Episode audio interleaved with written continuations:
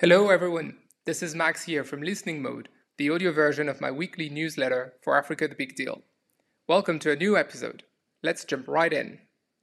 Frostbite for almost everyone. A closer look at the impact of the funding winter on startup funding in key markets across Africa.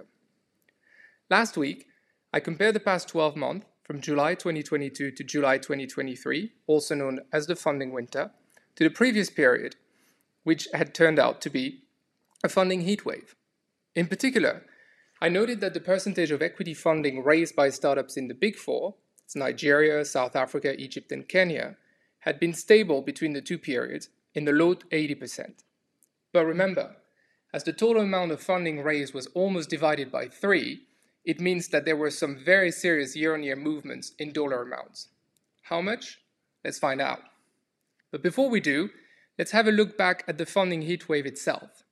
The Big Four jointly raised $4.6 billion between July 2021 and June 2022, with Nigeria topping the charts, over $2 billion, followed by Kenya, just short of 1 billion, South Africa, and Egypt. Four other countries had crossed the $100 million mark Senegal, Ghana, Tunisia, and Tanzania, and another seven had claimed more than $10 million. Now, fast forward a year, where are we? Well, most countries took a serious beating, starting with the Big Four.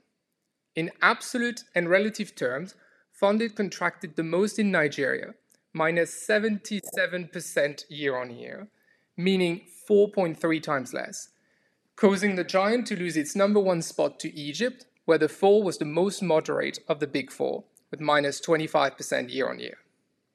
Egypt was the only ecosystem to maintain itself over the half billion mark. In South Africa, the amount was halved. In Kenya, divided by more than three, minus 69% year on year. Beyond the Big Four, in the four other markets where over $100 million had been raised during the heat wave, the amount raised decreased dramatically during the funding winter, by a factor of three in Tanzania and of more than five in Ghana. In Tunisia, startups raised 20 times less than in the previous period. In Senegal, 27 times. Four of the seven markets where 10 to 100 million dollars were raised during the heat wave also suffered very significant losses during the funding winter. The DRC, Namibia, Zambia, and Uganda. In Morocco, the amount of funding raised was roughly flat year on year. Against all odds, though, three markets managed to pull off growth in this unfavorable context. Funding grew in Cote d'Ivoire by 15% year on year, and in Cameroon by 34% year on year. The biggest jump, by far, was recorded in Algeria, with 5x growth from $30 million to $150 million, a progress almost entirely attributable to a single deal, Yassir's $150 million Series B, in November 2022.